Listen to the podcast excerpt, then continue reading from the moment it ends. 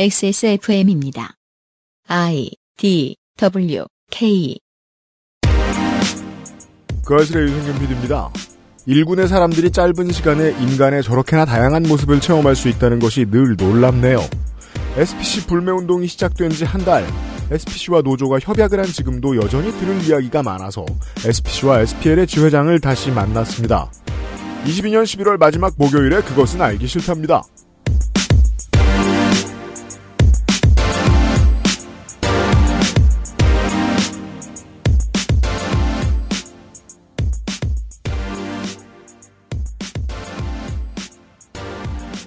저와 윤세민 에디터가 두 지회장의 이야기를 지금까지 들었습니다. 청취자 여러분 안녕하세요. 네, 안녕하세요. 윤세민입니다. 두 분이 방금 가셨고요. 어, 이번 주와 다음 주에 SPC와 SPL에서 있던 일들을 좀 자세히 전해드리도록 하겠습니다. 네. 들으면 들을수록 이상합니다. 우리 이제 지난주 토요일에 네티즌 195와 오랜만에 다시 만났는데 그렇죠. 청취자 여러분들한테 그 얘기를 안 드렸어요. 이 방송은 9월에 녹음됐습니다. 네. 네티즌 195와의 방송은. 그렇죠. 국감 전에 녹음됐죠. 네. 지금 오늘 목요일자 방송은 여러분들이 들으시는 날 전날 녹음됐는데 국감 방송 시작하기 한 일주일쯤 전? 아니구나. 그보다 한참 전에 녹음됐네요. 맞습니다. 12구 참사도 있기 한 달도 전에 녹음했습니다. 근데 참사를 대하는 기업이든 국가든 태도가 책임을 지지 않으려고 할 때 다 비슷하네요. 그 생각이 머릿속에서 떠나지 않았습니다. 지금 오늘 녹음을 하면서요. 음. 처음부터 면피를 위해 조직된 시스템 같다는 생각이 너무 많이 듭니다. 그게 예. 진짜 웃긴 게 아니 기업과 국가는 표면적으로는 협력을 하지만 사실 내부적으로는 대립을 하는 존재잖아요. 네. 네, 뭐 협력도 하고요. 국가가 하는 일을 기업이 따라하고 응. 기업이 하는 일을 국가가 따라하는 양상이 되게 많아요. 현 정부하고 너무 느낌이 닮았습니다. SPC. 그러니까요. 예. 최종 제가 녹음을 끝내고의 소감은 그렇습니다. 잠시 후에 청취자 여러분들 만나보시죠. 그것은 알기 싫다는 나의 마지막 시도 퍼펙트 15 전화 영어 대한민국 1호 반값 생리대 29days 용산에 아는 가게 컴스테이션 한 번만 써본 사람은 없는 빅그린 프리미엄 헤어케어에서 도와주고 있습니다. 아 그리고 SPC 1년의 사태는 하나도 끝나지 않았습니다. 그러니까 방송을 2시간어치나 만들었죠 저희가. 아, 그러니까요. 잠시 후에 확인해 주세요. 어떻게 된 일이죠, 도대체? 10분으로는 부족합니다. 당신의 실력을 충분히 높일 수 있는 최적의 시간. 25분간의 전화 영어. Perfect 25.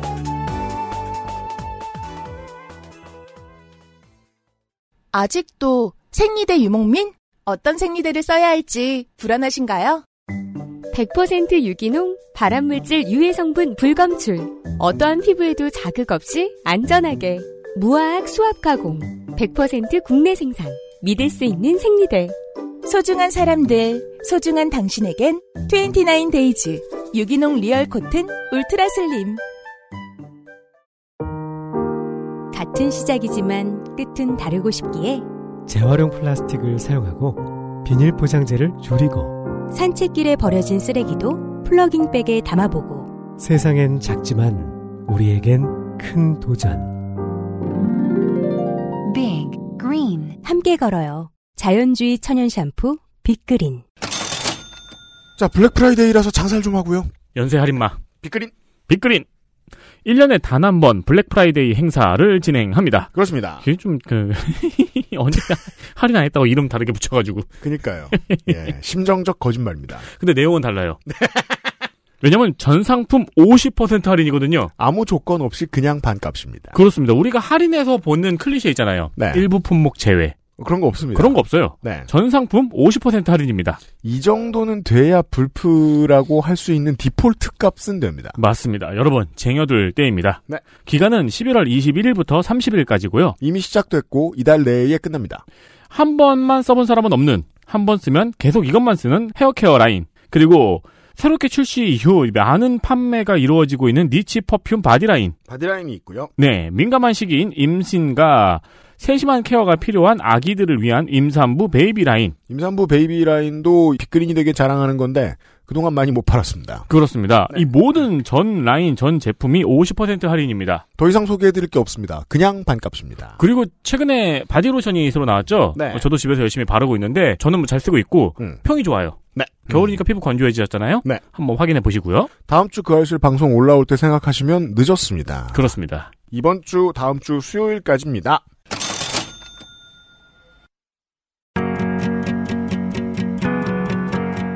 (21세기) 노동운동 라이프스타일 가이드북 좋게 된 땡땡땡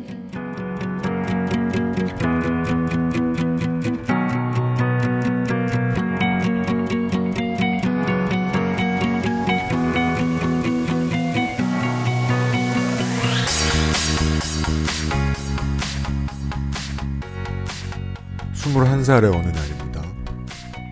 제가 제가 계약하지도 않은 기획사 사무실에 가서 맨날 놀고 있을 때가 있었어요. 네. 왜냐면 저 빼고 제 친한 친구들이 다 그 회사랑 전속 계약을 해서 거기 작업실에서 곡 작업하고 그러거든요. 네, 네. 저는 뭐 돈도 없고 할 일도 없잖아요. 거기 가면 구내식당도 있고 아니, 군수님 식사도 하셨어요? 그렇죠. 가끔 거기 사장이 와서 절 째려보고 가고 그랬는데 거기서 주, 눈빛 한 번에 밥이 공짜라니. 거기서 주로 유명상 PD랑 네, 그렇죠. 스타, 그- 스타를 하지 않았어요? 그렇죠. 스타도 많이 하고. 네.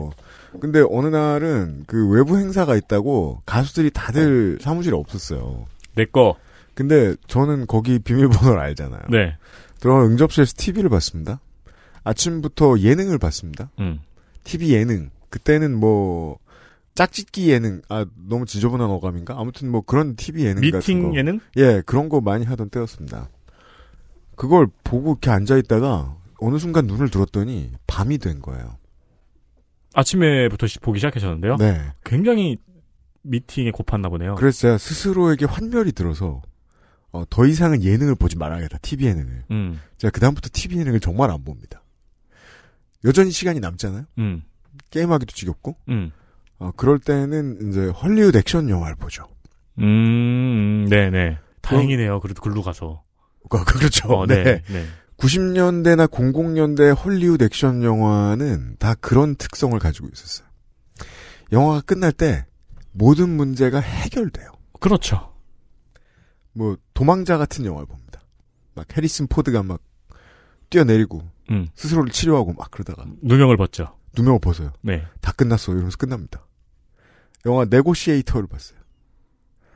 부패 경찰들이 막 서로 싸웁니다. 음. 그러다 다 해결됐대요. 네. 모든 영화가 다 그렇게 끝나는 거예요. 어, 20대 초반 어린 나이에도 궁금증은 있었어요. 아니, 끝날 리가 없을 텐데. 그쵸.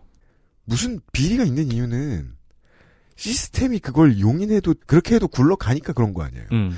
따라서 부역의 범위는 상당히 넓어요. 감기 들면 온몸이 영향받는 것처럼. 그렇죠.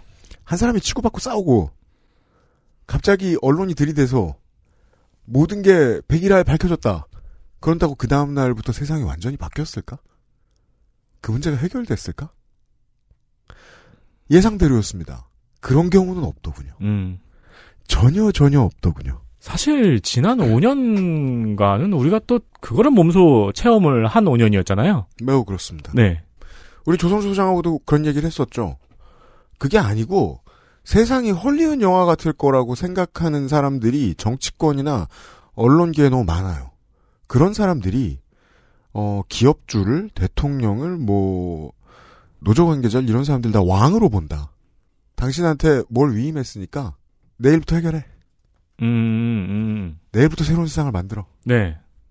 저는 어릴 때나 지금이나 똑같은 입장을 가지고 있습니다. 그런 소리 할 모든 사람을 다 그 자리에 앉혀봐야 된다. 음. 여유가 있다면. 그렇죠. 예. 왜 이게 불가능한지 알아봐야 된다. 해결책은 재미없는 곳에 있습니다. 재미없는 해결책이란 뭘까요? 더 들어보는 겁니다. 음. 아, 머릿속에는 그 말씀하신 거에 대한 여러 가지 서사가 떠오르네요. 우리, 뭐요? 우리 전 대통령 탄핵도 그랬고, 네. 네, 아랍의 봄도 그랬고, 그럼요. 네, 뭐 여러 가지 사례들이 떠오르네요. 네. 아랍의 봄 당시에 20년 뒤에 이란에서 저렇게 많은 시민들이 집회했다는 이유로 사용당하지 않았나요? 그러니까요. 네. 네. 문제 제기는 언제나 시작입니다. 그리하여 석 달 만에 다시 만나는데 석 달 동안 쉬지 않고 떠들어도 될 만한 이야기들이 또 튀어나와 버렸습니다. 음. 우선은 민주노총 화성식품노조 SPLG 회의에 강규형 지회장이 나와 계십니다. 어서 오십시오. 예, 안녕하십니까. SPL 지회장 강경입니다. 반갑습니다. 반갑습니다. 휴가가 얼마 안 남았는데 아, 진짜요? 예, 오늘 방송 출연하시느라 휴가를 또 쓰셨습니다.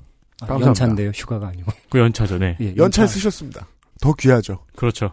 노노이 버는 게 괜찮기도 하고. 민주노총 화성식품 노조 SPC 주회에 임종린 지회장이 나와 있습니다. 아, 파리바게트 지회입니다. 파리바게트 주회에 제가 임종린 SPC 대장은 아닙니다. 그죠? 안녕하세요. 예. 가끔 좀 커 보이는데 요즘 왜 그러죠? 사람이 조그만해졌는데 아니, 근데. 우리 청취자들이 지금부터 되게 궁금하실 것 같아요. 왜냐면은 뭐요? 저희 청취자분들 중 상당수는 음, 얼마 전에 희소식을 들었을 거란 말이에요. 맞습니다. SPL과 관련해서 노조와 관련해서 음, 근데 또 무슨 일로 나오셨는지 묘하죠. 이 우선 임종린 지회장의 그 소감을 듣고 싶어요. 우리가 지난번에 만나서 방송하고 석 달이 안 됐어요 아직. 아, 그렇죠. 네. 우린 지금 고작 그 사이에 있던 일들 얘기할 거거든요. 맞습니다. 네, 그 사이도 아니에요. 그 딱, 딱 두 달 채 안 되는 이야기예요. 맞아요. 10월 첫 주부터 음.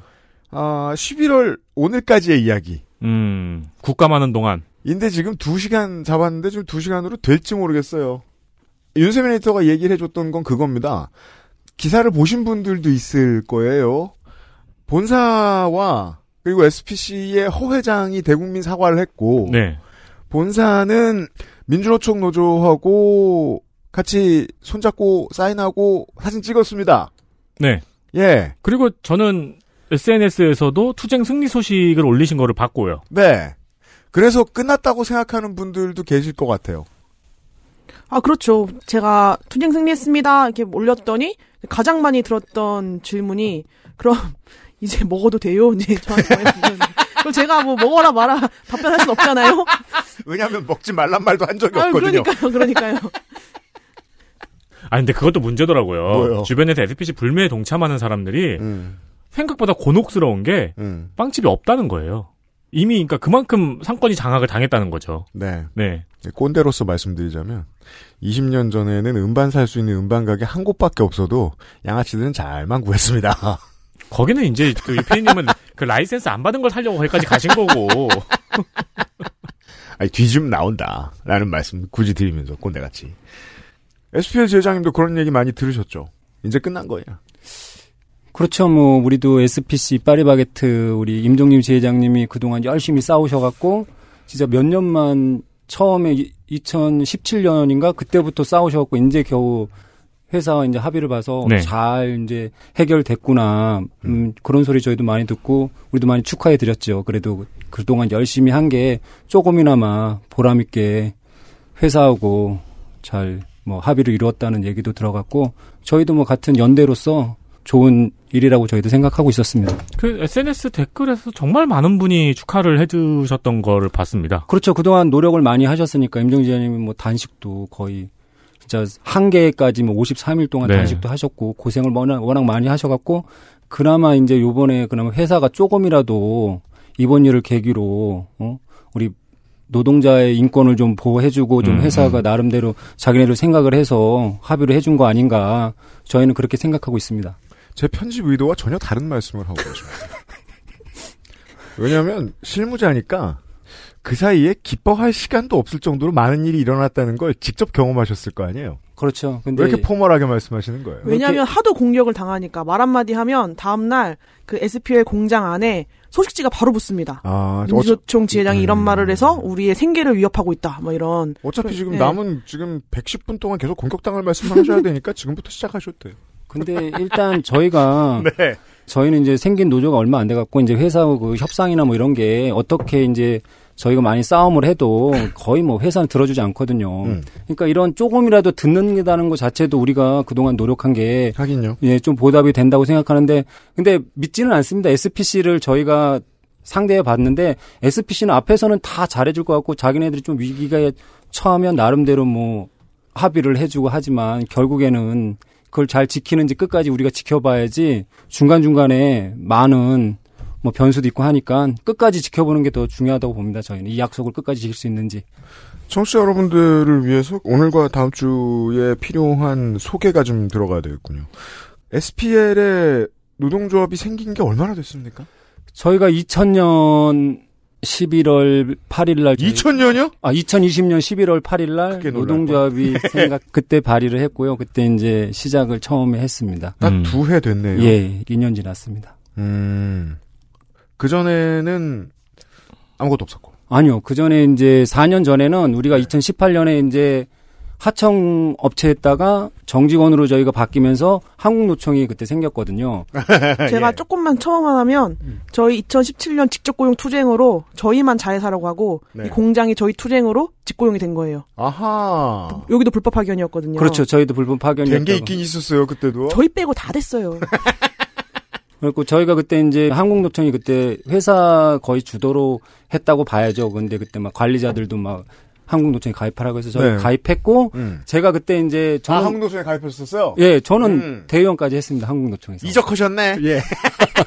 이적할 수밖에 없었던 이유가 네. 저희가 노조 활동을 하면서 아 이건 아니다 음. 싶은 경우가 너무 많았고 제가 또 나름대로 위원장님하고 싸움을 많이 했거든요 한국노총 위원장님하고 음. 아, 한국노총에 SPLG가 있어요. 예. 네, 거기 위- 위원장님. 예 위원장님하고 싸웠는데 제가 제명을 당했습니다. 아, 실제로는 가장 미움을 많이 받는 그렇죠. 분이군요. 제가 이제 무슨 임금 협상하면 이렇게 하면 안 됩니다. 우리 조합원들의 의견을 듣고 왜 조합원들 어? 의견 안 듣고 위원장님 혼자 임금 협상하고 하십니까? 음, 제가 대의원으로서 음. 이렇게 강력하게 투쟁을 좀 했죠 위원장님은. 근데 그때 그게 밑보여 갖고 네. 제명을 당해서 아 제명은 억울하다. 음. 그래서 이제 재심을 신청했는데 정권 1년을 먹고 열이 너무 받아갖고 음. 왜 정권을 주냐. 단지 저는 이제 소식지를 우리 협상안을 좀 제대로 해달라 음. 그런 소식글을 배포했는데 그게 이제 괘씸죄로 찍혀갖고 음. 제가 제명을 담아한 바람에 이제 징계를 먹고 해서 아 도저히 이제 한국노총은 우리 의견을 듣지 않는다는 생각으로 음, 단체 협상을 할 때 노조가 노조원들 직원들한테 내용을 알리지 않는다는 것을 그렇죠. 항의하셨었다. 어, 내용보다는 제가 가장 그때 우리가 공분을 샀던 게 뭐냐면 임금 협상 때 우리 상여금을 200%를 들고 들어가서 그냥 녹이고 와버리는 거예요. 야, 이게 전문 용어 같지만 많은 청취자 여러분들 알아들으셨을 거라고 생각합니다. 내 돈을 누가 녹이고 왔어요? 예, 녹여버렸어요. 환대 쳤나? 중요한 건 그때 왜 제가 열받았던 왜 네. 임금을 갖고 네. 상여금을 왜 임금 협상장에 들고 들어가냐 이거죠. 우리 상여금을. 음. 근데 요것도 제가 조금 첨언을 하자면 왜 그러냐면 이게 또 저희랑 연결이 돼 있는데 네. 저희가 합의를 할 때 본사직과 3년 내에 임금 맞추기를 했잖아요. 음. 그래서 파리크라상 본사직이 거기도 보너스가 700%였는데 그 이후부터 보너스를 기본급에 녹이면서 이제 거의 임금 동결을 시키기 시작한 거예요. 그런 걸 보통 막아달라고 노조가 있는 그렇죠. 거예요. 노조가 그걸 막아달라고. 노조, 노조 가 나서서 저희가 3년 후에 본사직과 임금 맞췄을 때 임금이 확 뛰지 않도록 임금 동결을 했고 그 파리크라 상이 또 성남에 공장이 있거든요. 그러니까 성남 공장이 그렇게 되니까 SPL에 있는 공장도 비슷하게 맞춰야 되는 거예요. 음. 그러니까 여기도 계속 노조가 들어가서 상여금을 녹여갖고 오는 거죠. 어쩌다 그렇게 크게 지셨을까 노조가? 오전 삼선승제로 고소를 친 거야 내가 봤을 때는. 근데 청취자분들 중에서 거지. 그쪽 상무한테. 못 하시는 분도 계실 텐데 네. 상여금을 녹였다는 게 음. 상여금을 녹였다는 개념이 뭐냐면요. 저희가 이제 그때 최저 시급이 만 원 한다고 이제 정부에서 해갖고 음. 그때 16%의 최저 시급이 올랐었어요. 네. 음. 2018년 때. 근데 그때는 그냥 회사 자체에서 상여금을 그냥 16%를 없는 상태에서 200% 그냥 녹여버리고 음. 그냥 오른 거다. 음. 상여금을 녹이면 시급이 올라가잖아요. 시급에다 그렇죠, 녹였으니까. 그렇죠. 네. 그러니까 그게 이제 효과라 그러죠. 16.3% 오른다는 효과를 발휘한 거지 임금 인상이 된 거 아니에요. 임금은 그냥 우리- 똑같았고. 그렇죠. 우리 음. 그러니까 시급이 하나도 안 오른 그러니까 거죠. 같은 음. 돈에서 그렇죠. 이 비율만 다르게 그렇죠. 설정을 한 거죠. 설정을 한 거죠. 최저 시급으로 옮겨버린 거죠. 최저 시급을. 올리고 대신 상여를 줄이고. 예, 그 대신 우리 최저 임금 오른 거는 전혀 반영을 안 하고. 그럼 우리는 마이너스 16%가 된 거예요. 첫날 그렇죠. 사실상 2018년에. 대기업이 국가 정책을 농락한 건데 직원들과 더불어서 그때 화를 내시다가 예, 그리고 또 두 번째 그것도 억울한데 이제 그때는 회사가 이제 우리가 정직원을 가면서 요거 이제- 제가 여쭤보길 예, 잘했네요. 네. 예. 그리고 두 번째는 이제 노조가 생겼습니다. 음. 그렇죠. 노조가 생겨서 우리가 이제 대의원이고 하니까 우리가 막 그거에 대해서 아 우리 저번에 상여 200%도 억울하게 녹였으니까 이번에는 최저시급 그때 또 두 번째 우리 최저시급이 오를 때 10.3%인가 올랐어요. 네. 그러니까 이때도 이제 우리 그때 이제 상여금 500% 남았잖아요. 700% 200% 음. 없어지고 근데 500% 남은데 또 200%를 똑같이 녹여버리는 거예요. 그냥 또. 아. 그럼 우리 완전 임금이 계속 마이너스가 나는 거죠. 총 그러네요. 30%가 마이너스 난거 임금이. 그러네요. 상여 비율만 계속 줄이고 그렇죠, 상여 임금을 비율, 올렸다고. 그러니까 그 당시 그렇죠. 사정에 대해서 잠깐 설명드리면 SPC가 아니어도 수많은 중견 기업들이 시급으로 놓고 보면 최저 시급 이하를 주고 있다가 똑같은 방식을 취했었습니다. 지난 정권이 최저시급을 올렸을 때. 네. 그러면서 이게 이제 어떤 몇몇 똑똑한 사측 노무법인들이 냈던 아이디어인 것으로 보이는데 일괄적인 꽤 이 전략들을 많이 썼기 때문에 상여금을 본봉에다가 스며들도록 만들면서 사실상 지난 5년 사이에 연봉이 그 전보다 더 못 오르도록 하는 방법을 아이디어를 누가 냈어요. 음. 예, 맞습니다. 예. SPC도 그런 사례였고 그 과정에서 아직도 한국노총에 계셨던 강경지 회장은 그걸 직접 체험한 거죠. 그리고 거기서 들이받다가 예, 그리고 네. 회사가 또 이런 거 어떤 명분이 통상 임금에 녹일 수 있다. 상여금은 법적으로 그렇죠. 그렇게 돼 있죠. 네. 그럼 노조를 왜 만들어요? 근데 그게 그러 그, 그러라고 만든 법이 아닐 텐데. 그렇죠. 제가 노조를 알기로는. 만들어서 그걸 막자고 한 건데 음. 우리 한국노총이 들어오면서 그걸 그냥 던져버리고 나온 거예요. 음. 그러니까 이게 이제 조금 나중에 더 연장되지만 우리가 결코 시급이 많거나 월급이 많은 게 아니에요. 일을 많이 할 뿐이지 저희는 주야 막교들 하기 때문에. 네. 그러니까 우리는 시급을 좀 많이 받고 싶은데 그 조건으로 그러니까 저는 이런 얘기를 많이 해요. 나 상여금 700% 받- 받는 조건으로 여기 근로계약서 쓰고 왔다. 근데 우리 동의 없이 왜 상여금을 다 녹여버리냐. 음. 뭐 처음에 우리가 우리 어? 정직원으로 하면서 혜택이 많을 줄 알고 회사에서 서명 받으라 그래서 그때 서명을 했죠 다들. 근데 상여금 녹여버리는 서명까지 다 해버린 거예요. 그러자 한국노총 SPL 지회는 어, 지금의 지회장님에게 징계를 줬다. 그렇죠. 그 다음에 또 무슨 일이 있었냐면 또 있어요. 예. 그들이 또 상여금 300% 남은 거를 또. 100%를 또 녹이자고 또 하는 거예요. 어, 이젠 도저히 밀리면 안 되겠다. 파트 3. 예. 그래서 그러면 대- 연봉이 몇 년째 동결이에요? 5년째 지금 동결되고 있는 거죠. 어. 지금도 그 연장 성산에 계속 있고요. 음. 그래서 제가 그때 이제 소식지 제가 일부러 만들었어요. 밤새도록. 음. 우리 상여 100% 300%까지 녹여버리면 누가 들어오냐 여기 우리 회사에. 음. 우리 신입도 들어와야 되고 신입이 이 급여 받고 오겠냐. 음. 그럼 기존 사람들만 힘들어지지 않겠냐. 그래서 이제 저희가 소식지를 제가 다 뿌렸습니다. 그거 음. 우리 녹이지 말고 우리 서명 받아갖고 못 녹이게 하자. 음. 우리 위원장한테 이거 반대 동의서 받아갖고 제출하자고 했는데 그 소식지 덜렸다고. 음. 그래서 징계를 그때 먹게 되면서 음. 제명은 일단 한번 받고 음. 그 다음에 정권 1년을 받았죠. 그 다음에 음. 아주 처음에 이제 노조를 한번 만들어 보겠다고 이제 저희 대의원들하고 같이 또 의기투합을 했었어요. 근데 의기투합해서 이제 민주노총 가서 이제 만들자고 했는데 또 거기서 또딱 뿔뿔이 흩어지고 그러니까 웃지 못할 사연이 많이 있는데 어, 파괴 스토리가 또 있어. 예 많이 있습니다. 하실 말씀이 많으실 줄 알았습니다. XSFM입니다.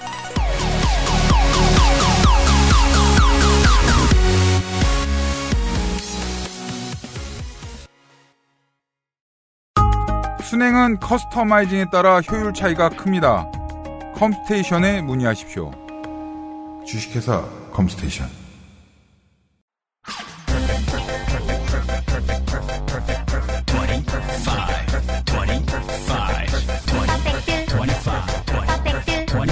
전화로 공부하는 원어민 1대1 수업 Why don't you call Perfect 25? 당귀뿌리 추출물 75%, 콜라겐, 엘라스틴, 세 가지 유산균 컴플렉스, 이 모든 걸 하나로 빅그린 안젤리카 샴푸. Big Green 두피 강화 천연 샴푸 빅그린 안젤리카.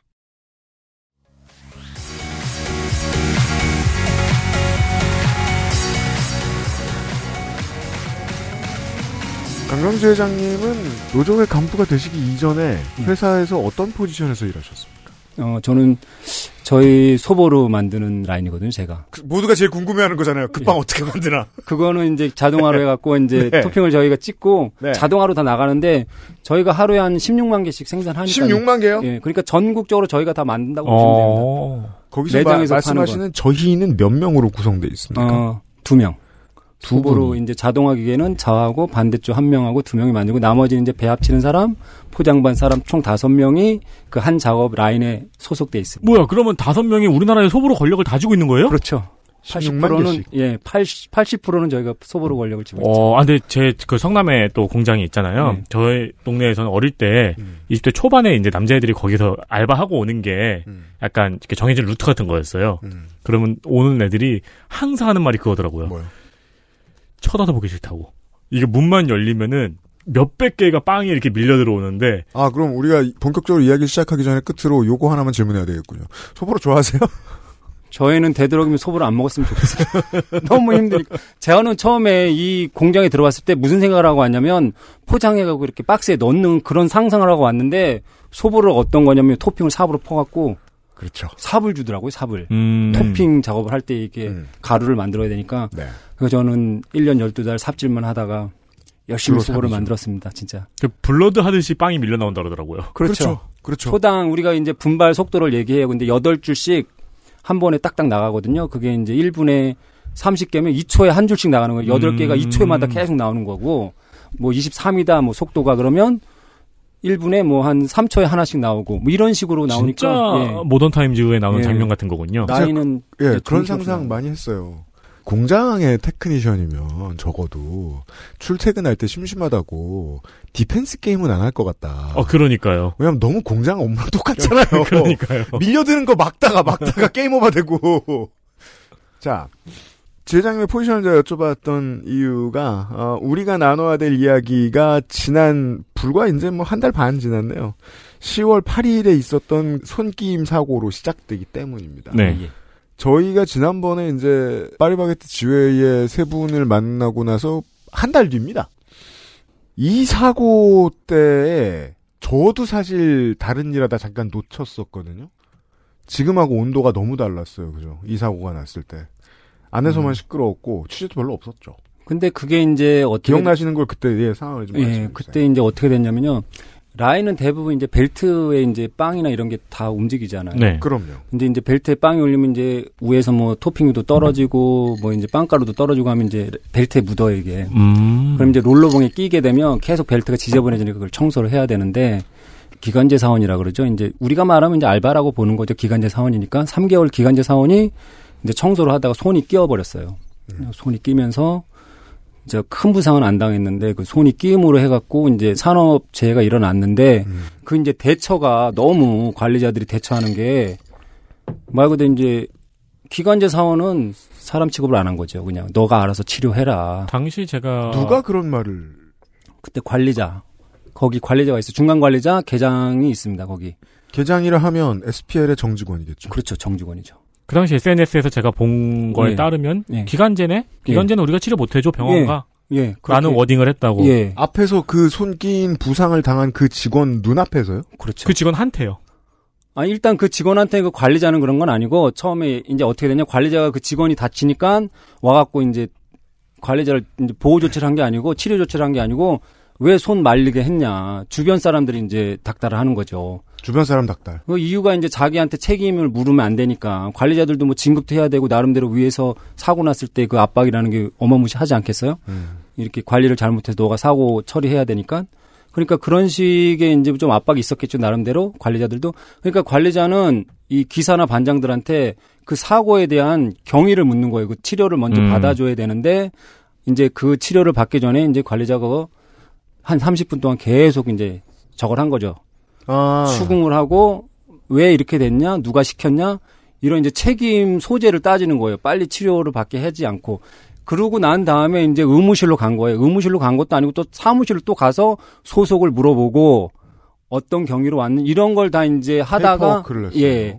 그 다음에 이제 이 사람이 기간제라는 걸 알고 난 다음에 그 얘기는 어 기간제구나 기간제시네요. 우리가 기간제는 계약상으로 뭐 치료해 줄 의무도 없고 뭐 그런 식으로 이제 이 그분이 얘기를 했다 그러더라고요. 근데 그게 그때 인터뷰를 하셨더라고요. 그렇게 인터뷰를 뭐 매체에다가요? 예 매체에다 직접 하셨어요. 그 다친 분이 아니면 그분이 다친 분이 다친 분이 예 다친 분이 직접 그 하시면서 다친 직원분이 그 말씀을 들으셨다 면전에서 그건 확실한 거죠. 그렇죠 면전에서 들었죠. 그 내용이 그대로 지금 언론에 나와 오, 있습니다. 대단한 매너예요. 음. 그래서 그게 또 SNS에서 많이 논란이 되었죠. 그렇죠. 그건 이제 일단은 그냥 없어진 거 우리가 이제 트위터에 이런 걸 올렸죠. 이런 내용이 있다 올렸는데 그냥 그대로 좀 그쪽에서 갔는데 그 뒤가 이제 더 큰 사고가 나는 바람에 이제 이것까지 다 같이 부각이 된 거죠. 지 회장님 4번이 실례지만 몇 년도십니까? 제가 2012년도 10월 8일에 입사했습니다. 그럼 이제 이 회사에서만 10년 차이신 거예요. 이런 분위기를 10월 8일에 보셨습니다. 예. 누가 다쳤는데 음. 치료가 먼저라고 생각하는 사람이 별로 없고 실무진에서 예. 책임자를 어떻게 만들어내지 그걸 어떻게 족치지를 먼저 생각하는 문화가 예. 이 회사에서 예.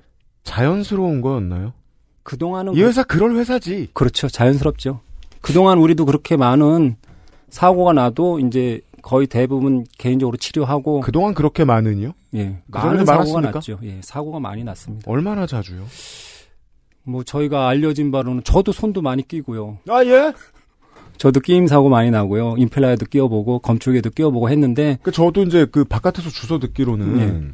특히나 음식 만드는 공장들은 예. 말씀하시는 대로 벨트를 관리하는 난이도가 너무 높단 말이에요. 그렇죠.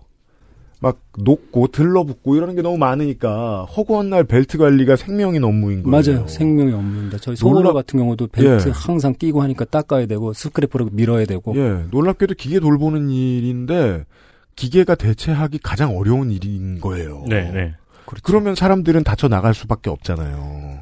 그러니까 이제 일을 이런 경우를 보시면 돼요. 자동차 운전을 많이 하면 할수록 사고가 많이 나는 듯이 음. 업무량이 길면 길수록 사고 확률은 높아지는 거죠. 당연한 거죠. 예. 예.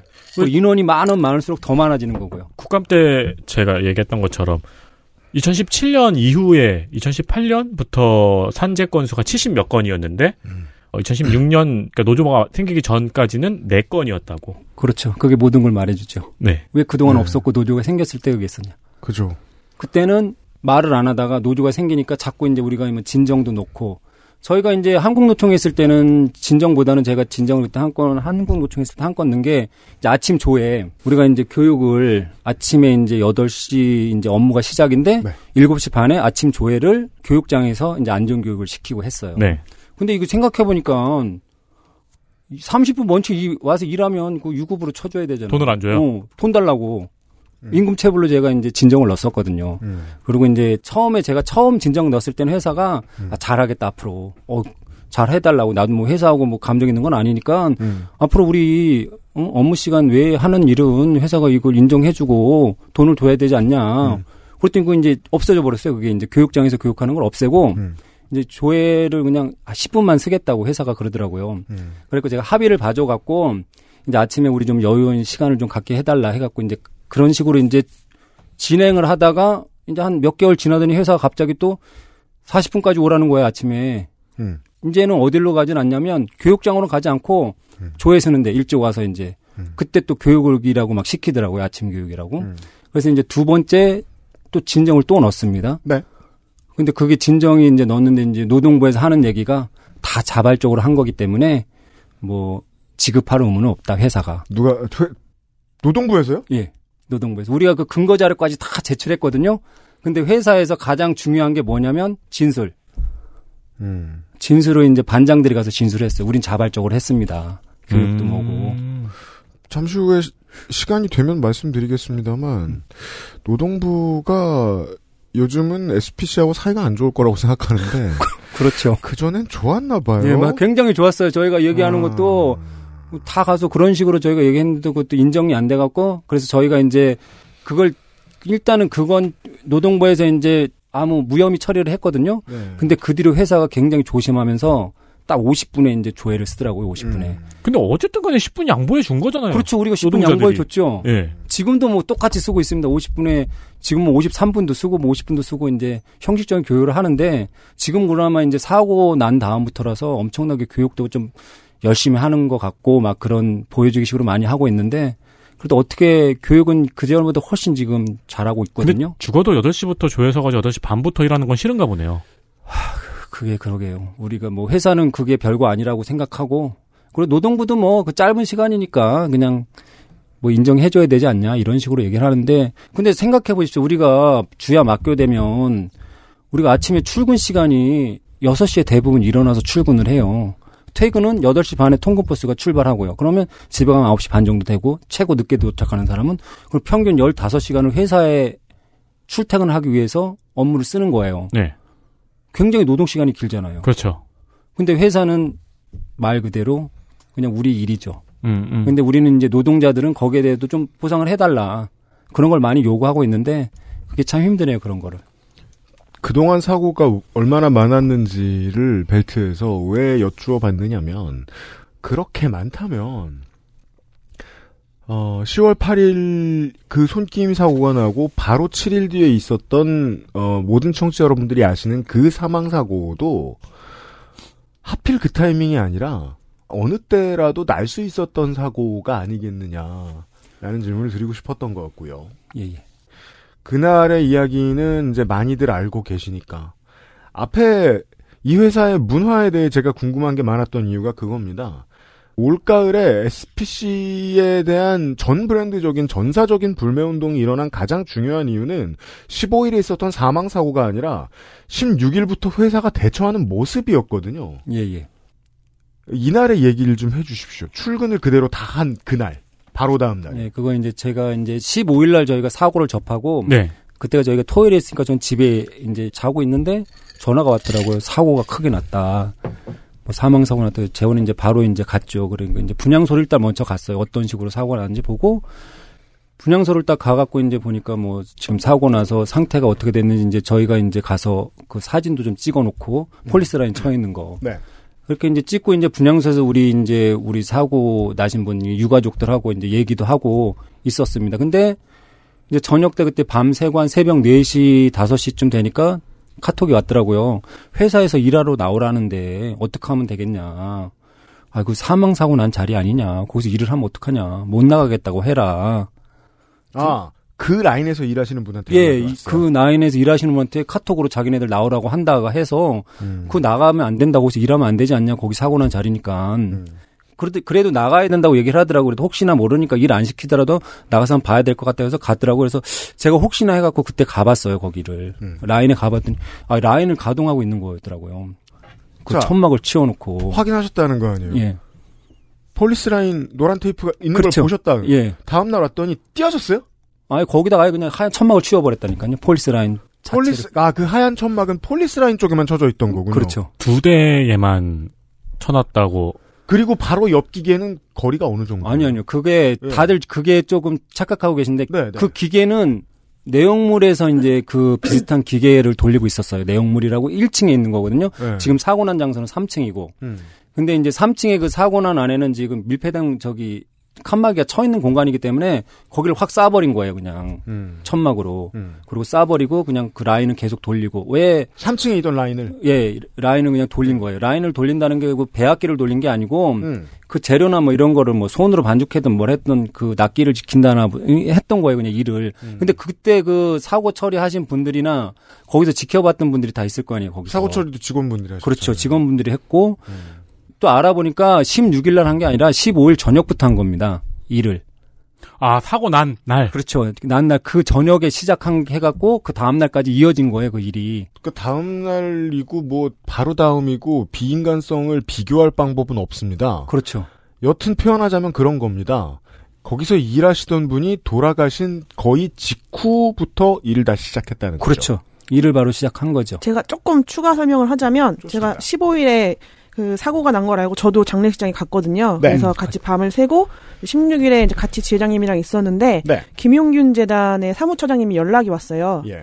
연락이 와서 고용노동부에서 발표한 자료가 있는데 음. 거기에 보면 사고가 난 교방기와 비슷한 혼합 장치들을 다 지금 작업 중지가 명령 내려져 있다. 음. 그래서 지금 공장 안에 현재 그 비슷한 그런 장치가 운용되고 있는지를 확인을 해야 된다. 분명히 회사가 돌리고 있을 것이다. 그래서 들어가서 확인을 하고 가능하면 영상 촬영까지 해야 회사가 나중에 거짓말 할 수가 없다. 네, 그래서 지회장님한테 말씀드렸더니 지회장님 그럼 내가 확인해 보겠다. 그래서 가셔가지고 봤더니 이제 그 영상 나간 것처럼 그 작업 중단 명령이 내린 비슷한 그 교반기들이 사용을 계속 하고 있었던 거죠. 타임테이블 다시 정리하겠습니다. 15일에 사고가 있었을 때그 예. 산재 사망 사고가 문서가 중요하죠. official이 된 다음에 고용노동부에서 결재가 나온 공문으로 어떤 어떤 기계들을 쓰지 마라 라고 작업 중지 명령이 내려왔고 하지만 이 회사의 문화를 알고 계신 강규형 지회장께서 쓸 것 같다라고 생각하신 거예요. 감각으로. 그래서 촬영할 준비를 하고 가신 거 아니에요? 아니 그리고 또 제보도 왔고요. 돌아갑니다라고. 예, 돌린다고 제보도 왔고. 음. 예. 그래서 어차피 동일 기계는 지금 동일 공정을 원래 사용을 못하도록 하고 있다는데 또 노동부에서는 또두 대는 허가를 내줬다 그러더라고요. 센서가 달려 있는 거는. 그게 나중에 또 문제가 됐었죠. 그렇죠. 그게 또 문제가 된 거죠. 그러니까 작업 자체를 그런 식으로 이제 회사에 틈을 준 거죠. 노동부가 제가 봤을 땐 회사에 틈을 줬다고 돌릴 수 있게끔 회사가 약간의 그 노동부에서 유- 융통성을 발휘한 건지 모르겠지만 그 노동부에서 회사 사정을 전부 다 알고 그런 건 아니겠고 회사에서 노동부 요청이나 딜이 있었겠죠. 그렇겠죠. 뭐 네. 저희는 뭐 그런 뭐 행정적인 문제는 모르겠고 일단은 노동부보다는 우리 그 산재 사고 사례를 보면 그런 동일 공정은 못 돌리게 한다고는 얘기가 있으니까 음. 그거 라인 일단 모든 걸 점검하고 돌려야 됨에도 불구하고 그날 바로 이제 가동을 하고 1층에서는 가동을 하고 3층은 그냥 덮개만 덮어놓고 흰천으로 가리고 그 라인을 공정 작업을 한 거죠. 그러니까 그게 말 그대로 회사가 이제 우리를 바라보는 시각이죠. 책임자 찾는 거 좋아하는 감사원이나 고용노동부 관계자 여러분, 고용노동부의 SPL 공장이 있는 지청의 공무원 중 누군가는 오피셜하지 않고 적절하지도 않은 메시지를 SPL 측과 주고받은 지 오래되었습니다. 아니면 이 이야기가 성립하지 않죠. 그렇죠. 두 대를 돌려서 납기를 맞춰야 된다는 거는 고용노동부에서는 모르는 회사 사정이니까요.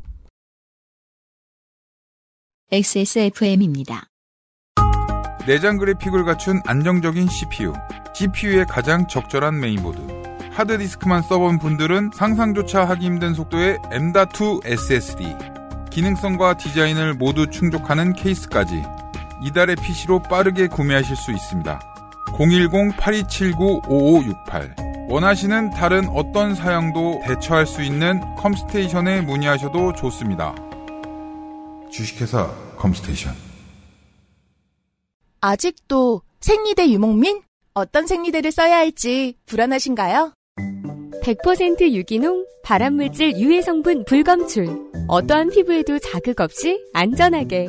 무화학 수압 가공. 100% 국내 생산. 믿을 수 있는 생리대. 소중한 사람들, 소중한 당신에겐 29데이즈 유기농 real cotton ultra slim.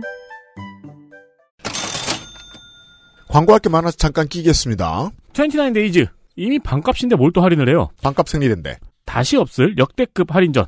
다시 없을 거래요. 29데이즈는 특징이 있죠. 짧게 칩니다. 그렇습니다. 25일부터 27일 단 3일간입니다. 뭐 내일부터 그렇죠. 토요일까지. 네. 끝. 이미 반값인데 여기에 15%가 더 할인이 됩니다. 사실 불프치고는 좀 짠데 원래 반값이잖아요. 원래 싸기 때문에 그렇죠. 이해해 주셔야겠습니다. 반값 생리대는 15% 할인이 되고요. 울트라 슬림과 유기농 라인은 25% 할인 더 셉니다. 음. 그리고 드림핏은 40% 할인이 들어갑니다. 리뷰 확인하시고요. 네. 최고의 품질을 위해서 열심히 장사 중입니다. 제가 6개월 만에 망한다고 했는데 정말 많이 팔리고 있습니다. 그렇습니다. 그래서 29데이즈는 성장세가 눈에 보이기도 하고 수익을 자사에 다시 제품에 투자를 하는 게 또 눈에 잘 보여요. 기부도 많이 하고 있습니다. 그렇습니다. 자, 한 30초만 더 내겠습니다. 할인은 아니고 XSFM 티셔츠를 아직도 안 사신 분이 계시다는 얘기가 있습니다. 일설에 네. 의하면. 있으시겠죠.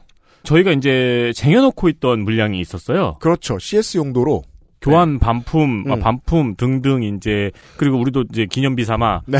이렇게 갖고 있던 물량들이 있었어요. 그런데 과- 그거 어딨냐고 자꾸 말씀하시는 분들이 있어서 네. 이번에 오픈합니다. 그렇습니다. 이번에 과감하게 모두 오픈을 하기로 했습니다. 사이즈별로 한 장에서 세 장 정도밖에 없습니다. 네, 지금 다 품절 찍혀 있는 게 갑자기 품절이 사라질 겁니다. 그렇습니다. 네. 이게 마지막 물량이고요. 네. 말씀드린 것처럼 저희가 교환을 위해 갖고 있던 물량이거든요. 음. 요걸 사가시면 교환이 안 돼요. 네. 저희가 갖고 있는 게 없으니까. 음. 대신 반품은 가능합니다. 이번 주 어느 시점에 갑자기 모든 품절 적혀 있던 게 다 사라질 겁니다. 근데 또 품절이 생겼죠? 그럼 누가 사서 완전히 없어진 겁니다. 그렇습니다. 네. 지, 구에서 없어진 거죠. 블랙 프라이데이에 XSFM Garments 올해 티셔츠를 남아있는 모든 물량을 풉니다. 그렇습니다. 확인 부탁드립니다.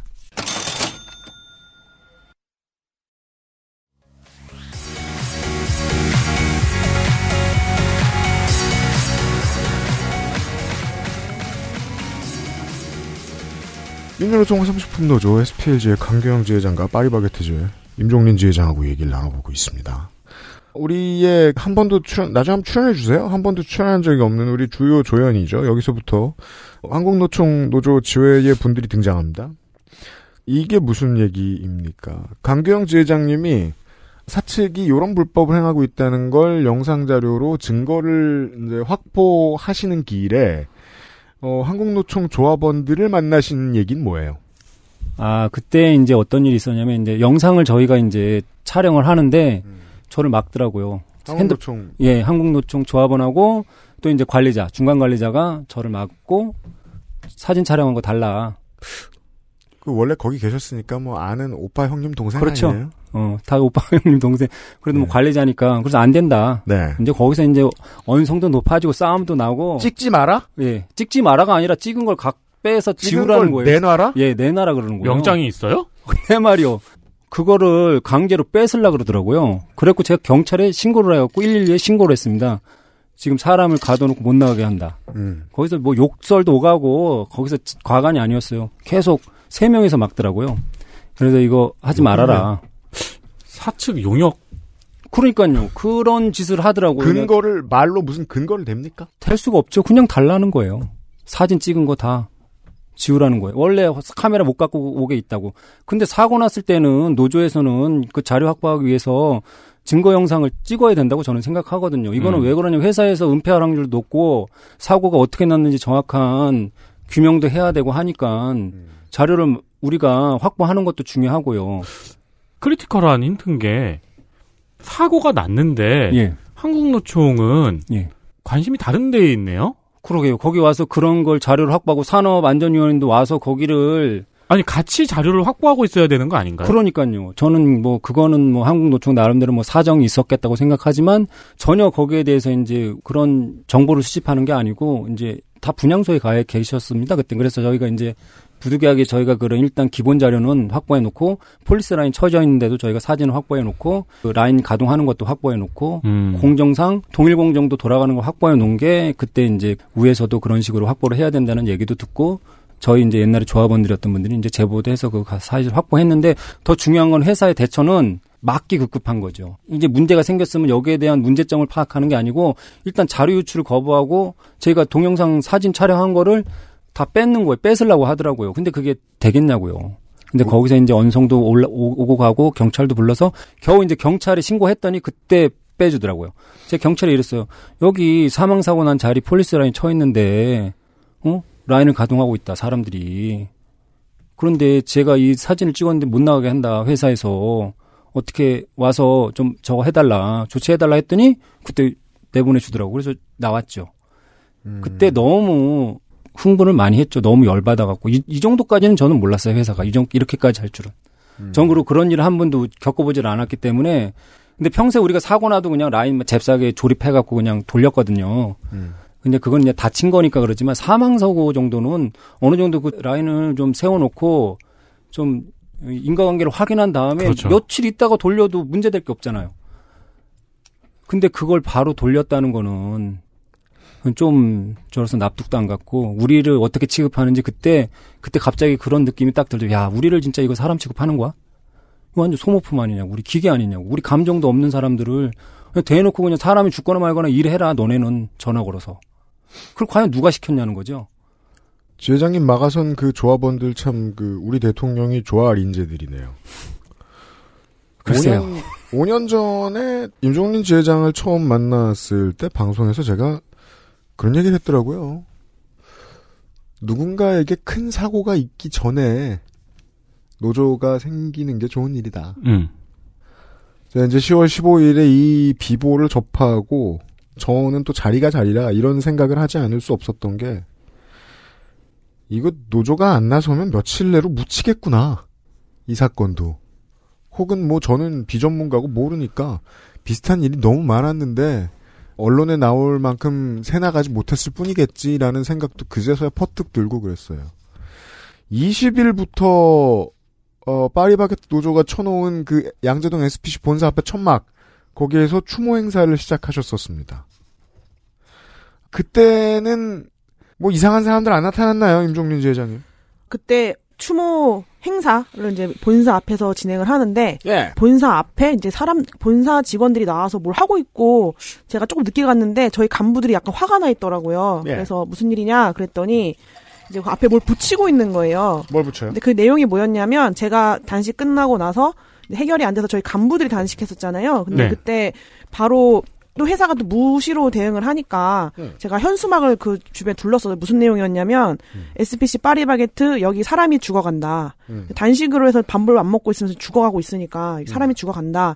이런 현수막을 쳤는데 그 회사에서 그, 그 현수막이 굉장히 싫었나 봐요. 음. 그래서 그 현수막 내용을 가지고 가처분을 걸었는데 제가 그때 그 법원 내용으로 가처분을 건다라는 건 현수막이라는 실물의 가처분을 건 게 아니라 어떤 표현을 못 쓰게 네, 해달라고 맞습니다. 가처분을 걸었다는 겁니다. 그, 그게 그 되게- 표현이 싫었나 봐요. 예. 그게 되게 SPC가 가처분을 많이 걸잖아요. 네. 그러니까 100몇 갱. 예, 90다.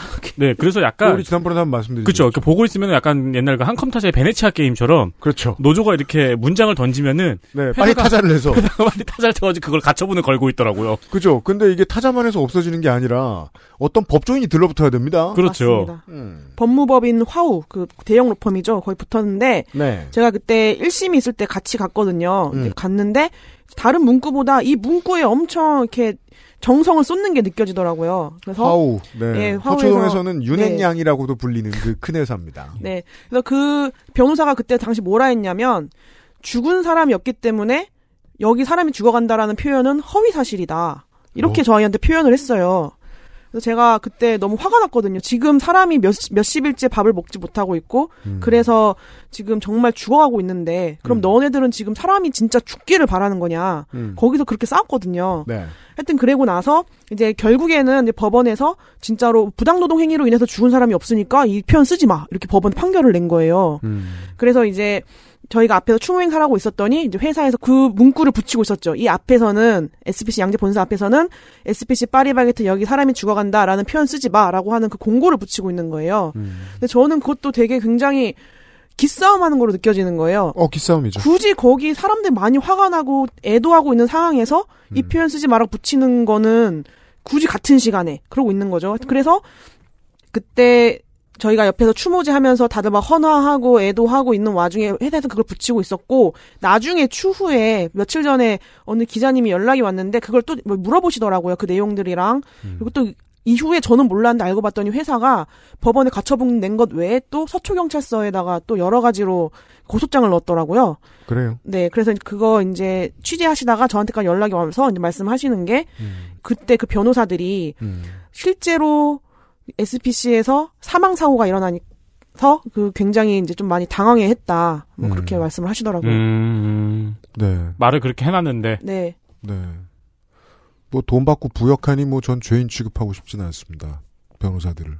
다만 그 변호사들이 했던 일이 뭔지가 그 사망 사고가 생기고 너무 분명해졌다는 거죠. 실제로 회사가 하고 싶었던 말은 그거 아니에요. 다들 고생하는 건 알겠는데 우리가 고생시킨 것도 알겠는데 그렇다고 누가 죽은 것도 아니잖아. 음. 그런 말을 감히 할 수 있는 회사는 누가 죽을 만한 환경이 되어서 그게 입증이 됐을 때도 할 만한 행동은 똑같아요. 여기서부터는 청취자 여러분들이 기억하고 계시는 시점입니다. 모든 언론이 SPC를 융단 폭격하는 게 트렌드가 됐을 때입니다. 10월 중순 이후면. 그래서 그 일을 임종린 지회장이 겪고 다음 날에 허 회장님의 대국민 사과가 있었죠.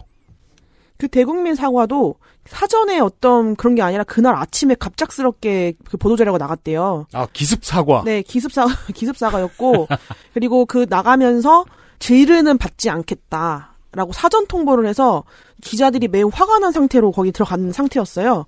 야 여러모로 우리 우리 대통령이 되게 좋아할 분들이에요 여기 회사. 예. 네, 그랬고 이제 기자들만 앞에 서가지고 프레스 카드 있는 사람들만 들여보내주고 저희들은 못 들어가게 막았죠. 그래서 음. 입구에서 좀 몸싸움, 다툼이 좀 있었고. 양재동 본사에서 했습니까? 네네 본사에서 네. 했습니다. 그래서 이제 사과를 했는데 저도 그거 실시간으로 봤거든요. 음. 봤는데 이제 뭐라는지 모르겠는 거예요. 이분은 정말 웅행웅이시던데요? 아니 마스크라도 벗으시던가. 그래서 엄청 어, 뭐라 하니까 나중에 그 기자 한 분이 소리 지르더라고요. 안 들려요! 라고 막 소리를 지르시더라고요. 그래도 계속 이렇게 어 하시다가 웃긴 건 그걸 찍어서 내 보낸 다음에 이제 저녁 되면 이제 시사 방송 하잖아요. 그 방송 진행자들도 다 똑같은 얘기를 했습니다. 그날 제가 기억이 납니다. 말을 저렇게 못할 거면 대리자가 나왔으면 어떨까?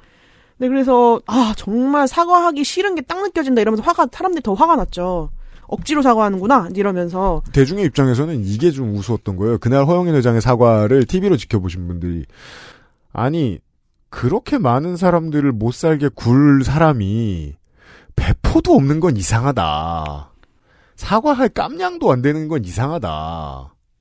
질문을 안 받았다 했잖아요. 네. 그거 갖고도 기자들이 많이 화가 났었는데 어느 한 기자님이 이제 나와서 기자회견 끝나고 나와가지고 저희한테 뭐 이런저런 얘기하시면서 왜 질문 안 받냐 이런 걸 따지고 싶었는데 딱 사과하는 모양새를 봤더니 그 질의할 의욕이 사라지시더래요. 아 기자들도 그렇죠. 예, 아, 저 사람 내가 뭘 물어봐도 답변 하나 못 하겠구나. 음. 이러면서 그런 생각이 들었다 하시더라고요. 아, 이 기습 사과가 기억나네. 대통령 발언 바로 다음 날이었죠? 아, 맞습니다. 맞아요. 네. 대통령, 맞아요. 대통령이 이제 좀, 신경 써라. 네, 신경 써라라고 했더니 다음 날 바로 옹행옹. 아, 제가 이거 빠, 빠뜨렸는데, 음. 신경 써라 하고 그 말 한 그날 저녁에 허영 회장이 직접 빈소로 찾아와서 음. 조문을 했고, 그리고 다음 날 이제 대국민 사과를 하신 거죠. 저희가 그때 임종희 지회하고 같이 있었잖아요. 그래서 음. 그 허 회장 온 걸 깜짝 놀랐어요. 그때 노동부 장관하고 같이 오셨더라고요. 음. 근데 그런 경우가 굉장히 힘들잖아요. 음. 빈소에 노동부 장관하고 회장이 직접 가서 조문을 했다는 것 자체도 같이 와요? 예, 같이 왔어요. 같이. 굳이? 그러니까 둘 중 하나죠. 노동부 장관이 끌고 왔거나. 그렇죠. 아니면 노동부 장관이 이제 의전을 해줬거나. 그걸 우리가 동영상을 찍어놨는데 그때 우리가 너무 깜짝 놀래. 와 대통령 말 한마디면 아 오는구나. 왜냐면 그 두 케이스가 아니면 둘이 계절치는 거기 때문에. 그렇죠. 그건 정말 나쁘거든요. 그렇죠. 네. 저희는 진짜 충격 많이 받았어요. 야, 허 회장이 올 정도면 좀 잘하지. 음. 음, 음. 잘하지. 올 정도면 좀 진작에 좀 잘했으면 네. 평생 이, 이 대중한테 안 나타나실 분이 거기에 딱 나타난 거 보고 음. 뉴스가 보여준 타임테이블만 봐도 쉴 수가 없습니다. 그리고 허 회장 대국민 사과하고 이틀 뒤에 샤니에서 또 손가락 절단 사고가 났죠. 네, 샤니의 손가락 절단 사고가 났는데, 여기는 민주노총이 없어요.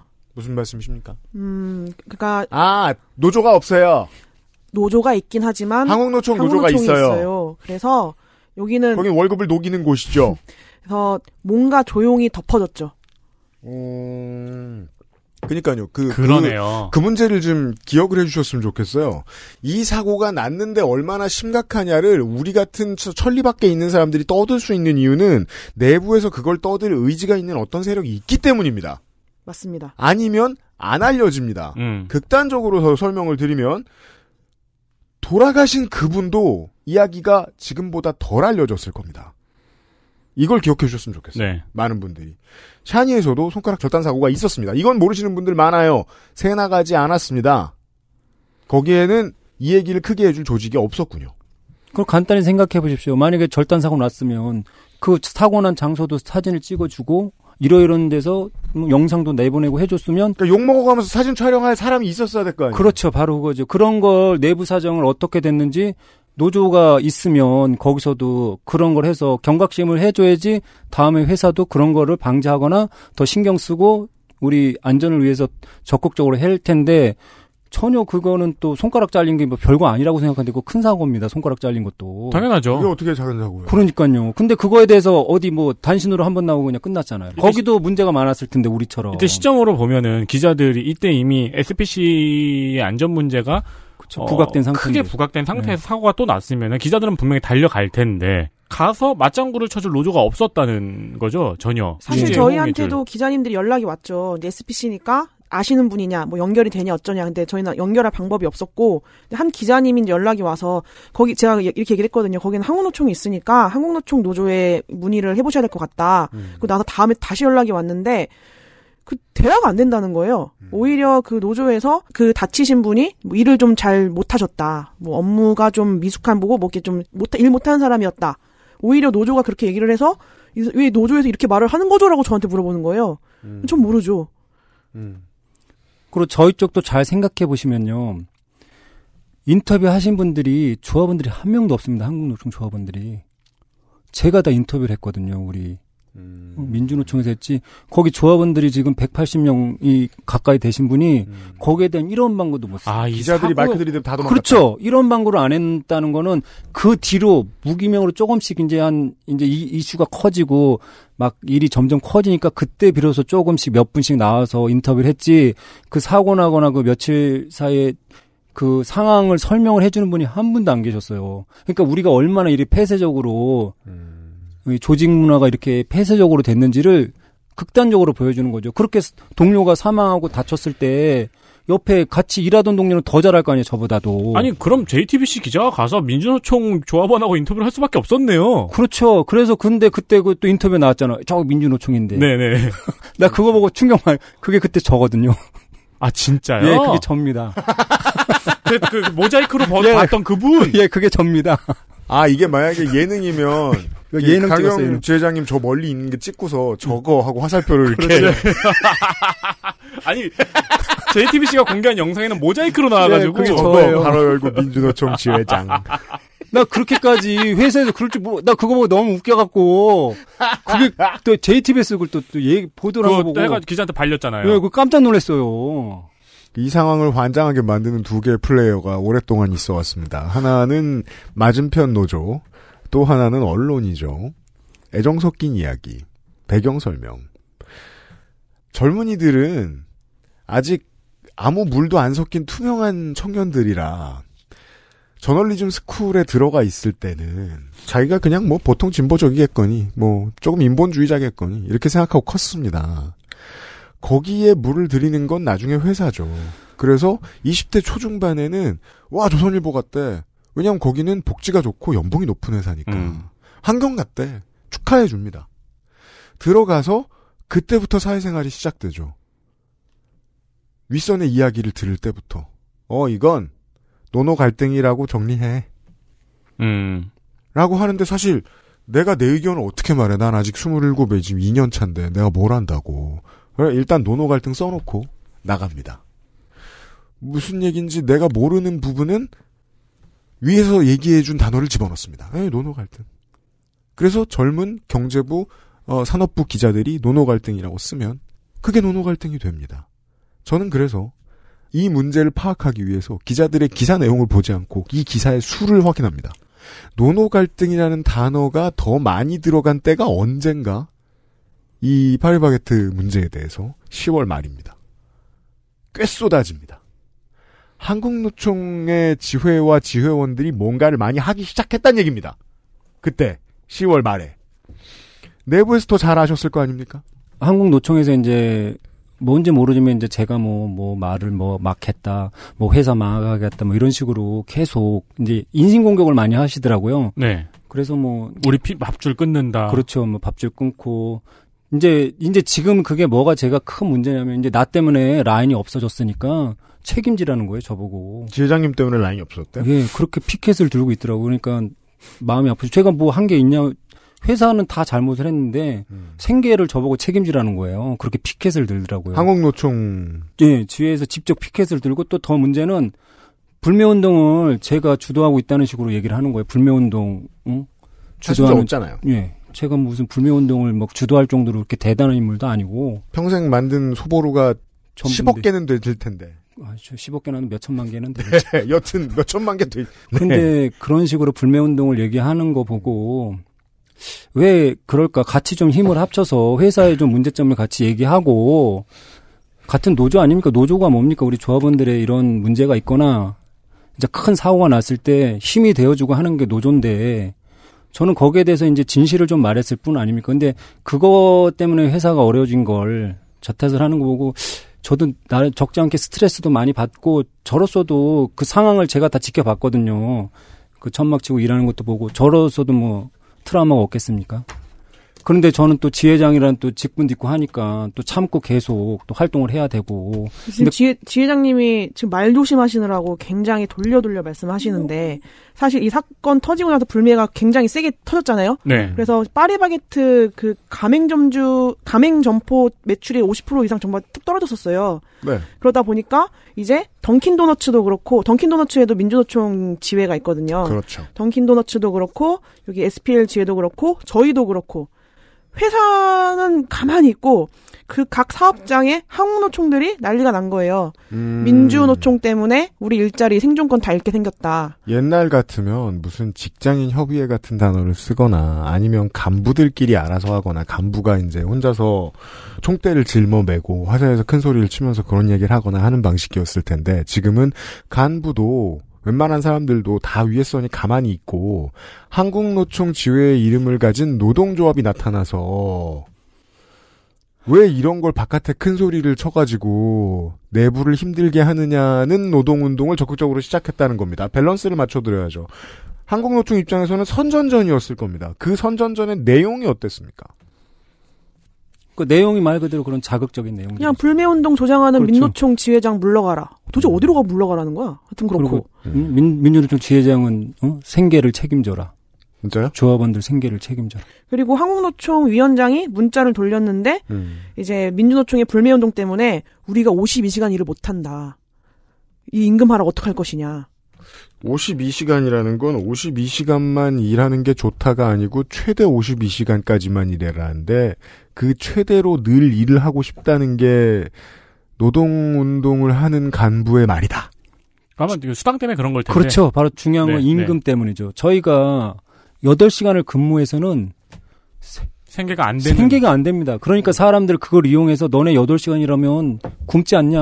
월급 조금 받아가면 여기서 어떻게 일하냐. 52시간 해야지. 주야 맡교대로. 근데 그런 선전전을 오프라인에서도 했나요? 한국노총의 지회가? 어디서 했나요? 피켓을 들고 했죠. 피켓을 어디서 어, 들고 일단은 뭐? 그거는 문자로 일단 아니, 발송하고 문자를 발송하고 이제 오프라인에서는 이제 계속 우리 불매 운동 조장하는 뭐 지회장 물러가라 하고 어디 뭐 식당 앞에서. 식당 앞에서 구내 뭐 식당 군- 앞에서. 구내 식당? 예, 우리 식당. 보통 노조가 선전전을 하는 적어도 제가 파리보게트 지회에서 봤을 때는 보통 그 시민들이 보는 바깥에서 하던데. 그렇죠. 근데 저희 구내 예. 식당에서 했다고? 특성상 거기가 가장 사람이 많이 모이니까요. 아까 이제 내부 선전전이니까요. 그렇죠. 내부 선전전이니까. 아, 내부 선전전을 예, 직원들이 선- 보는 예. 곳에서 음. 직원들을 이 못 살겠다. 우리의 잘못을 외부에다 공개하는 바람에. 예, 그렇죠. 라고 하는 선전전을 해줬다는 거죠. 그거 지금도 하고 있죠, 계속. 그럼요. 지금도 계속 지금은 이제 뭐 또 더 과간인 거는 지금은 이제 우리 파리바게트 지회에서 이제 회사 SPC하고 교섭을 해서 이제 타결하지 않았습니까? 네. 그걸 밀십 야합 뭐 어, 야합을 했다고. 그건 뭐, 저, 아, 내일 그걸- 이 시간에 조금 아니, 더. 그걸 SPL 네. 공장에 게시했어요. 그걸 SPC 공장에 게시해갖고. 우리도 그렇게 하지 말라고. 우리 조합원이 12명밖에 없고 거기는 1080명이 있는데요. 12명 대 10, 1080이에요. 아, 1대 100이네요. 예, 1대 100이에요. 근데 왜 그런 식으로 음. 그냥 같이 그리고 저희가 만약에 이게 중간에 만약에 이런 사고 났다 갑자기 우리 민주노총이 나서서 뭐 으쌰으쌰 했다 그러면 너네 왜 숟가락 얹느냐 이럴 텐데 저희가 한 6개월 전부터 음. 피켓 시위를 계속했거든요 대표이사한테 이런 문제점 얘기하고 음. 우리 조직 문화 좀 이렇게 문제가 있으니까 바꿔라 음. 뭐 가해자도 우리 3차 가해 막 괴롭힘 방지법 위반해갖고 관리자도 조치하라고 우리가 계속 꾸준히 이 노조 활동을 하는 과정에 이 일이 터져서 그냥 우리는 계속 이대로 간 것 뿐인데 이제 한국노총에서는 말 그대로 이제 너네가 막 나서서 해서 문제가 있다는 식으로 계속 하니까 그 마음이 아프죠. 이 사실 사람이 사고가 큰 사고가 난 건데 이걸 가지고 막 어디가 노조고 어디가 노조고 이렇게 할 것도 아니고 다시는 이런 사고가 일어나지 않도록 해야 되는 건데 그 사실 돌아가신 분은 한국노총 조합원이셨거든요. 그런데 사고가 났음에도 불구하고 그날 바로 출근하라고 연락한 것도 한국노총 조합원이고 지회장님이 내부 촬영을 할 때 막아선 것도 한국노총 조합원이고 그 이후에 계속해서 저희가 내부에 이런 문제가 있었어요라고 계속 이제 그 동안의 문제들과 지금 현재 문제들에 대해서 막 그 외부에 알리는 작업들을 했더니 이제 또 사람이 죽었는데 지금 나의 생존권을 위협한다 이러면서 이제 이 화살을 회사가 아니라 그 민주노총 SPL 지회에다가 돌리고 있는 상황인 거죠. 그러니까 회사의 잘못은 지금 보이지도 않는 거예요. 그 공장 안에서는. 우리는 이런 걸 구사대라고 배웠죠. 정확히 이런 일을 하는 구사대는 본 적이 없지만 원리는 똑같아요. 네. 자, 그리고 어떤 일도 있었냐면요. 저희가 이제 요번에 선전전을 좀 했어요. 이제 우리 이제 교섭도 있고 해서 우리가 이제 교섭 내용하고 이제 거기 이제 뒤에는 우리 이제 가입서도 좀 놓고 해서 선전전을 했는데 조합 활동할 때는 맞붙여서 조합을 이제 시위를 같이 할 수가 없잖아요. 우리 활동을 같이 못하게 해야 되는데 아 경찰이 와서 또 거길 또 시위를 허용하더라고요. 더 문제는 한국노총 간부들이 와갖고 줄을 딱 서갖고는 우리 조합지를 찢어버리는 거예요. 찢어버리고 쓰, 쓰레기통에 던져버리는 거예요. 쓰레기통에 던져버리는 거예요라고 지회장님이 말씀하실 수 있다는 건 쓰레기통에 던져서 던졌습니다. 던지는 모습을 지회장님 앞에서 보여줬다는 그렇죠. 얘기입니다. 예. 그건 일부러 보라고 그렇게 하는 그렇죠. 거죠, 보통. 조합원들한테도 보라고. 조합원들 음. 걸 직접 뺏어서 해버렸으니까. 음. 근데 이게 기시감이 드는 게 저희가 그 사회적 합의 이행하라라고 이제 전단지 전 점포에 배포하고 다녔을 때도 저희 한국노총에서 이제 그 저희 전단지를 쓰레기통에 이렇게 넣어둔 사진을 찍어서 조합원들한테 공지를 했죠. 저것들 다 쓰레기통에 버리세요라고 이렇게 지시를 했죠. 음. 똑같은 짓을 하고 있는 거예요, 그냥. 제가 제일 안타까운 거는 교섭안 아닙니까? 교섭안은 우리가 월급을 얼마 받아야 되고 음. 복리후생을 어떻게 해야 되고 근데 그걸 찢어서 쓰레기통에 버릴 일이냐고요. 참고를 해야 될 일 아닙니까 그거? 음. 조합원들이 원해서 우리가 그동안 뭐 기숙사도 지금 빼갖고 기숙사도 좀 제대로 복구해주고 어? 교통비도 좀 지급해주고 이런 우리의 복리후생에 대한 이야기를 그걸 굳이 찢어서 쓰레기통에 버린다는 의미는 뭐 교섭을 안 하겠다는 소리 아니에요 그게 참고할 거 아니에요 우리 자 아, 여기, 여기는 이런 주, 주장을 하는구나. 그렇죠. 소수 노조라도 이런 주장을 음. 한다 그러면 우리가 어, 교섭 노조가 그걸 받아서 아, 소수 노조 이런 의견이 있으니까 회사에 우리 우리 이런 의견도 같이 포함해서 뭐 교섭에 이제 어?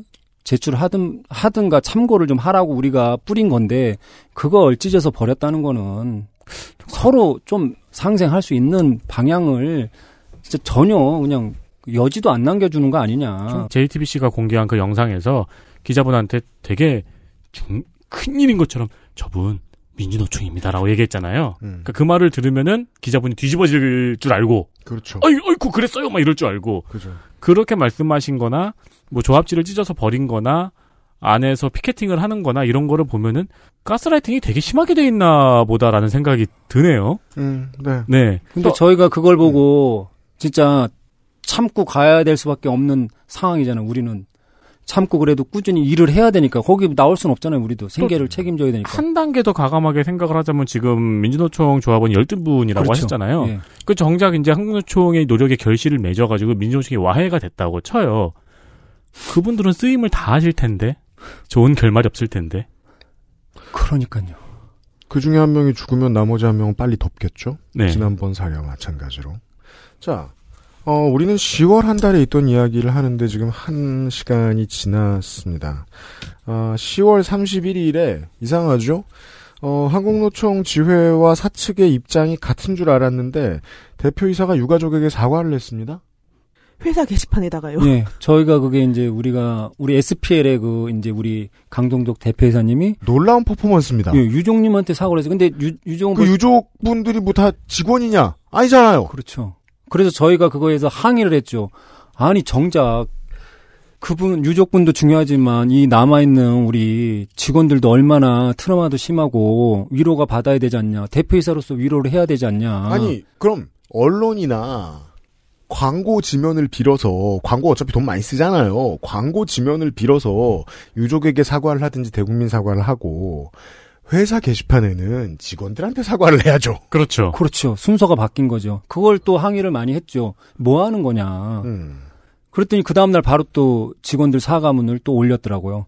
사과문에 아주 형식적인 뭐 안전에 대해서 더 하고 뭐 그런 식으로 하는데 그것도 너무 대처하는 게 진짜 요번에 SPL이 대처하는 거는 너무 뭐라 그럴까 그냥 안일하게 대처했다고 볼 수밖에 그런 상황들을 너무 많이 연출해 갖고 저희도 참 답답합니다 그런 아, 거에 대해서. 그리고 SPC 눈치를 엄청 보더라고요.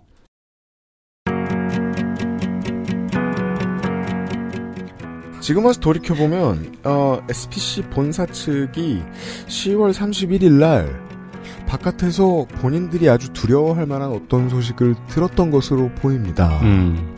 우리는 다음 주에 그들이 그 두려워했던 소식이 무엇인가를 가지고 11월 한 달의 이야기를 좀 더 해보도록 하겠습니다. SPLG의 강규영 지회장과 빠바지회의 임종린 지회장 다음 주에 다시 만나뵙겠습니다. 나와주셔서 고맙습니다. 예, 감사합니다. 수고하십시오. 수고하겠습니다. 예. 내일도요. 고생하셨습니다. 네, 덕질인가 다시 만나요, 청취자 여러분. XSFM입니다. I D W K